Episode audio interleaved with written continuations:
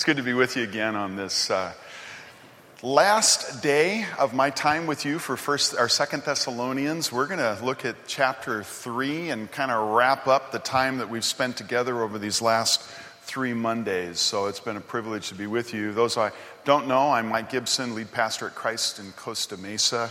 And uh, Mrs. Jessup's part of our family, and Chris Peterson, who'll lead music uh, later, is part of our. Oh, that's not a good thing. Chris, who's going to lead worship and pick up my Bible for me. Thank you, buddy.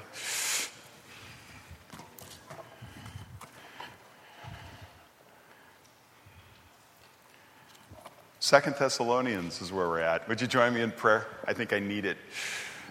God, thanks for this time in your word. We thank you for your word and your faithfulness and how you speak into our hearts and our lives.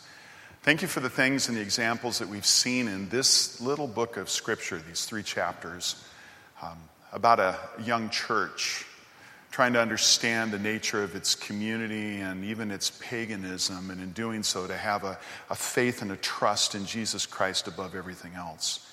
Uh, God, as we look at this application of a specific issue that they're struggling with, Lord, we pray that you would help us today as church, as the people of God, understand what your call is on our own lives about the management of all that we are for your plan and for your purposes. Thank you for your spirit who teaches us, and we thank you for uh, just this time to grab in this beautiful mid uh, November morning to be in the Word of God.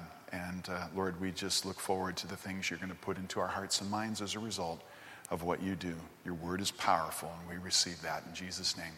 Amen. Where have we been? Well, we started a couple weeks ago and we looked at chapter 1 and did some of the background on Second Thessalonians. And what we talked about was the empowering reality of what it means to be a church that's standing firm in the face of significant persecution. The second, uh, second Thessalonians, the Apostle Paul is trying to help them understand that the things that they're going through, the struggles that they have, are not because God's against them, but rather they can see God's hand, the blessing that's in their lives, even as they stand firm against the opposition of their faith. One of the things we looked at last week was a reminder of what was called the Cabirus cult. It was a local cult in Thessalonica. It was a cult that believed that uh, there was uh, this guy, this God that uh, was put to death wrongly by his brothers, but that he was going to come again and he was going to judge the wicked and he was going to bring uh, blessing and, and care for the righteous.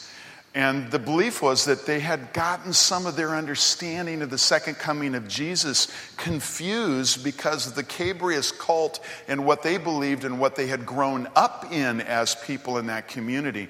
Uh, it was offering them an alternative that probably got the second coming of Jesus all thrown up into a confusion. And so the Apostle Paul speaks into that. We looked at that last week in chapter 2. Now, as we look today, uh, I want to offer this kind of a theme suggestion. Go on to the next slide. What do I do while living in the time between the times as I wait for Jesus' return? What do I do? How do I live? What does it mean to be a child of God in a setting that is in the time between the times? And that's what we live in every single day, isn't it? Of living between the times, between the time of Christ's first coming and his death, his resurrection, and his ascension, and his second coming. What's that look like? Well, they certainly had the immediacy perspective of Christ's return, and there's been a few years that have happened in the meantime. But we've got to know and understand, as people of faith, that Christ could come before I finish speaking the word of this sentence or this sentence, right?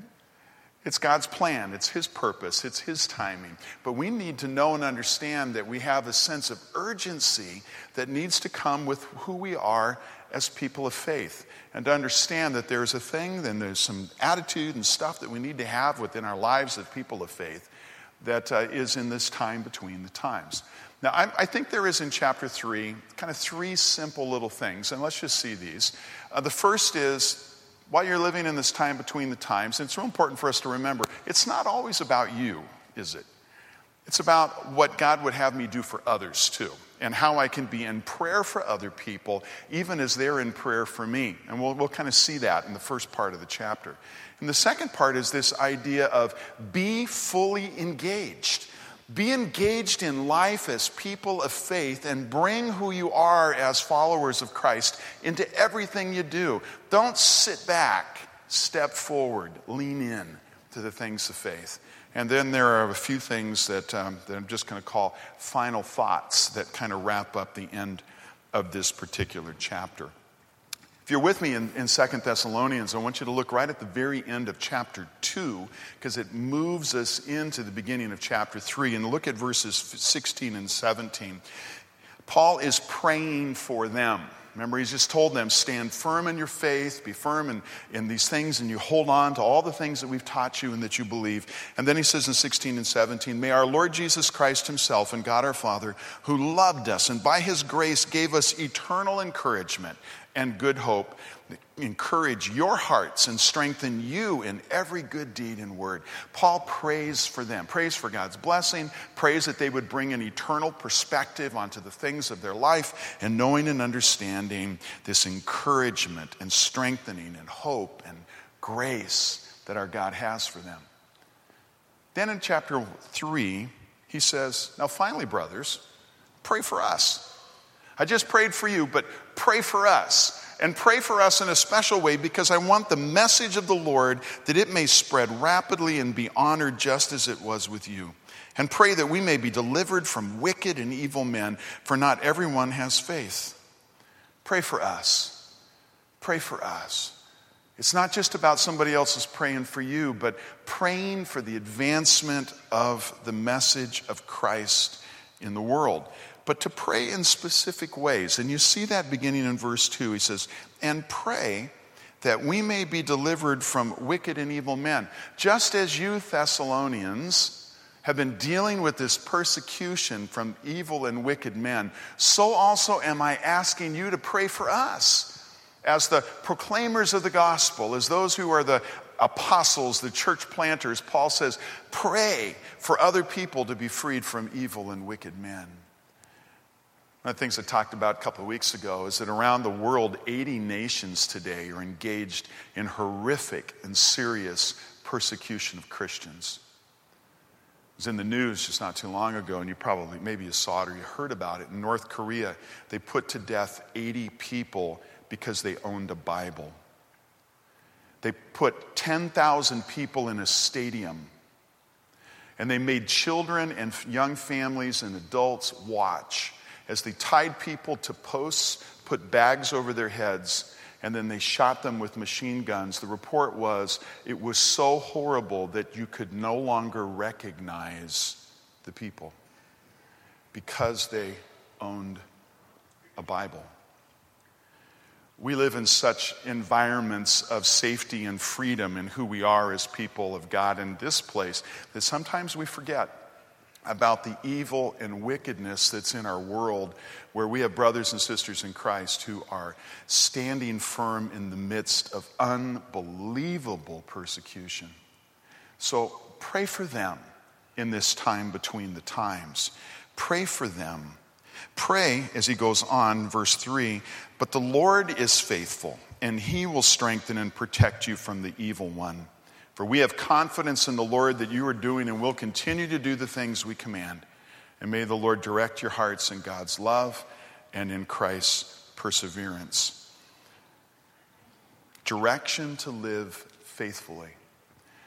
There's a great contrast there. Apostle Paul says, Pray for those who are struggling. Pray for us as we struggle against evil, because he says, Not everyone has faith. And then he contrasts that with the faithfulness of God, who is always faithful the God who is always there, the God who is always the one who protects us. But the Lord is faithful, and don't forget that He will be the one who will strengthen you and protect you and care for you. What an incredible promise for us, isn't it? That as you and I live and bump up against the challenges of evil in our world, never forget that we have a God who is always faithful. You look with me at the next section into verse 6 there's a rather interesting way that he starts this passage. Look at the words. In the name of the Lord Jesus Christ, we command you, brothers. Pay attention. This is not a casual suggestion, right? When someone says, In the name of Jesus, brothers and sisters, we command you, pay attention. Because this is really clear word that he's wanting to make sure that we catch here. There is no doubt that this is something that we need to make sure we're embracing. Paul certainly in speaking to the church in Thessalonica. What is going on? Well, let's just read on a little bit and you'll see the words. In the name of the Lord Jesus Christ, we command you, brothers and sisters, to keep away from every believer who is idle and disruptive and does not live according to the teaching you receive from us. You guys know lazy people? Not quite sure this is about lazy people, but it's about a circumstance going on in the sake of the, in, in, the circumstance of this church where there was some confusion among the believers of what, what is appropriate behavior and lifestyle for followers of Jesus Christ. Now, there are some that suggest that what this problem is is that there were a group of people who kind of said, you know what? We're so convinced that Jesus is coming again. We're going to kick back, relax, settle in, and we're just going to wait on him to come again.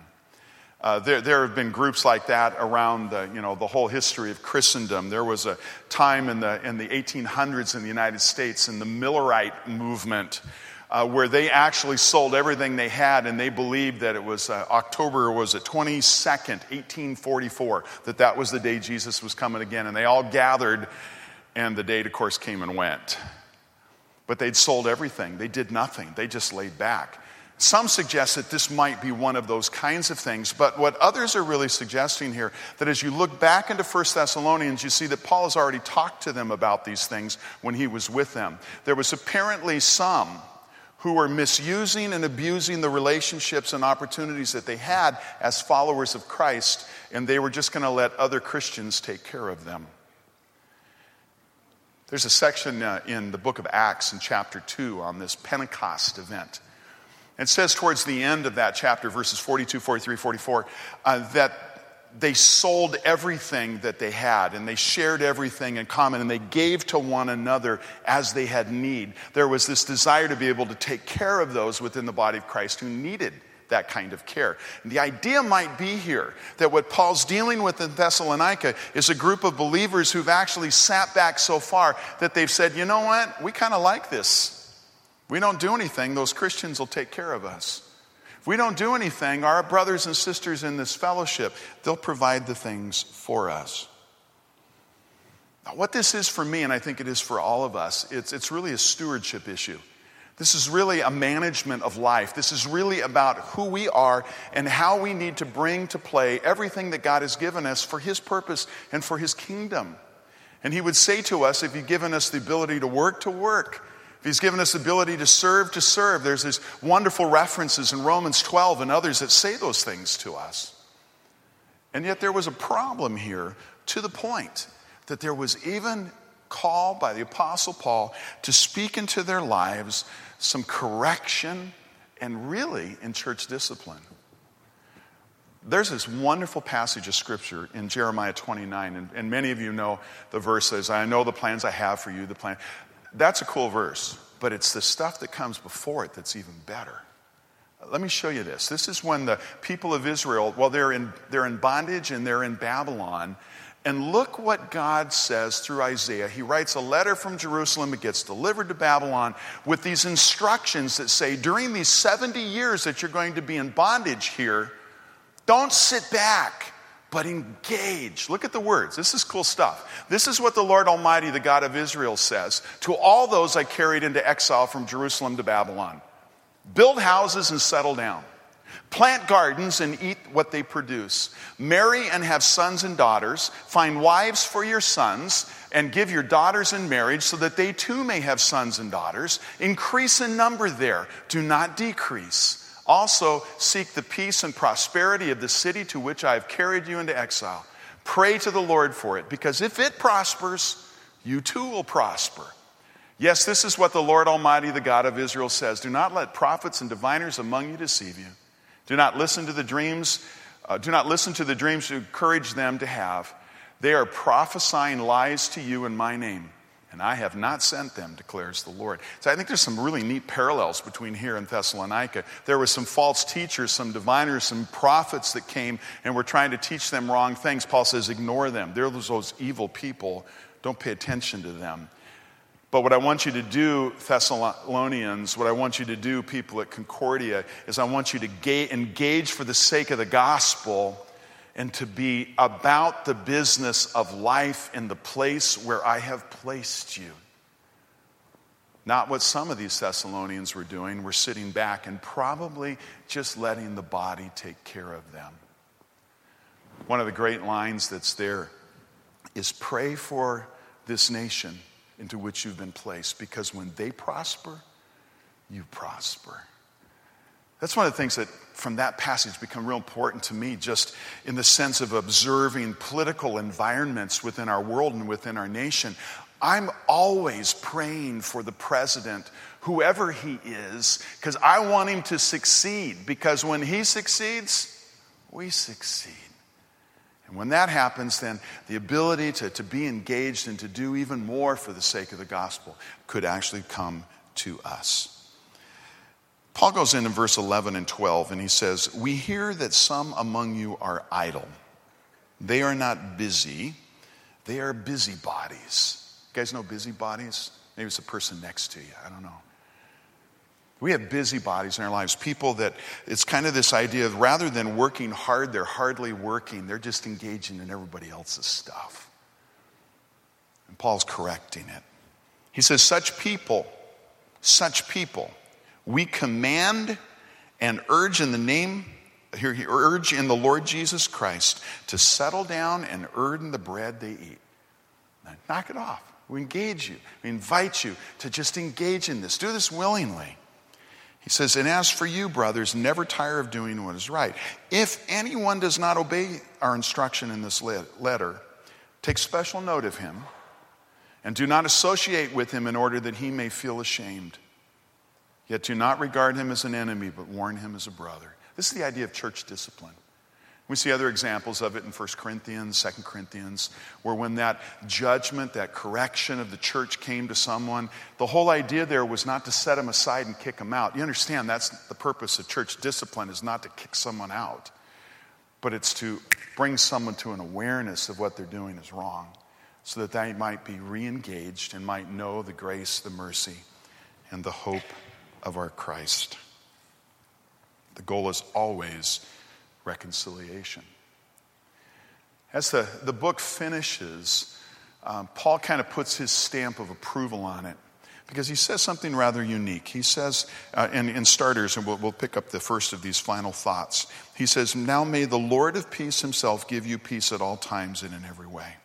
The Lord be with all of you.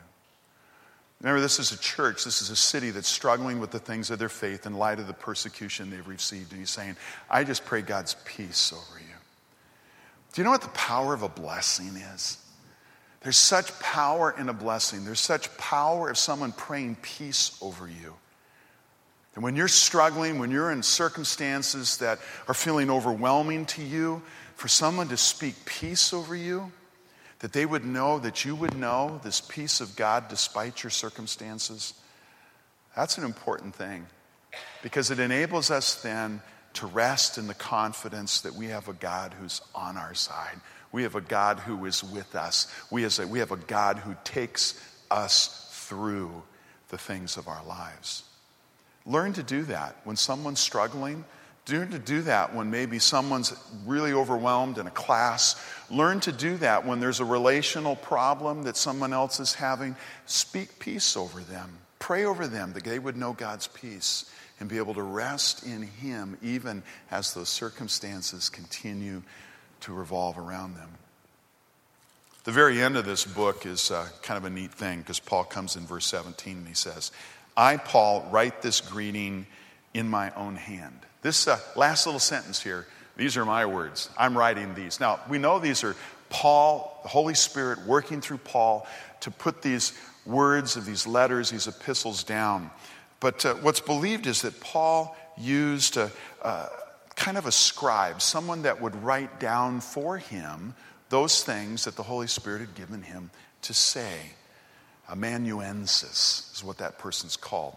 Very, not uncommon in that time, but someone who would write that down. But Paul wanted you to know at the end, and sometimes he'd even say, Look how big my letters are as I write them.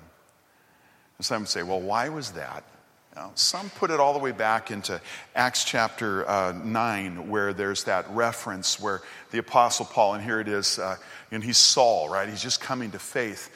And uh, he gets blinded. And, and when he's had Christ shared with him, when that happens, uh, something like scales falls off of Saul's eyes. And some believe that maybe he had a problem, maybe as a result of that, with his eyes. Later on in Second Corinthians, you see these verses. The great line where Paul says, he says, You know, I pleaded with the Lord to take this problem away from me. Three times, matter of fact. And what God said instead was, My grace is sufficient for you, my power is made perfect in weakness. I don't know for sure. But maybe Paul had a problem with his eyes. Maybe that's why he wrote large letters at the end. Maybe that's why he had to have someone help write down for him what the Holy Spirit had given him.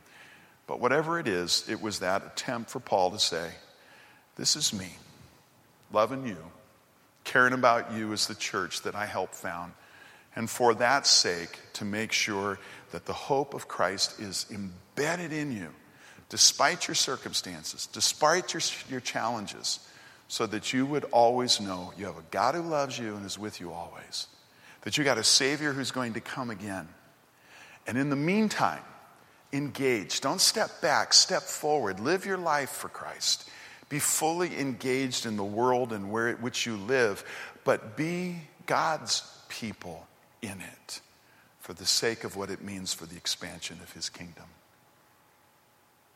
Thanks for letting me be with you for these weeks. Uh, I hope something was a benefit and a blessing to you along the way and uh, a chance for us to do a little digging in the Word of God and uh, to look at a, a book that maybe we don't spend quite as much time thinking about or looking at but something unique like this in Second Thessalonians. So, Chris can lead us in a song as we finish up, and then uh, Pastor Anderson's going to have a quick announcement right after.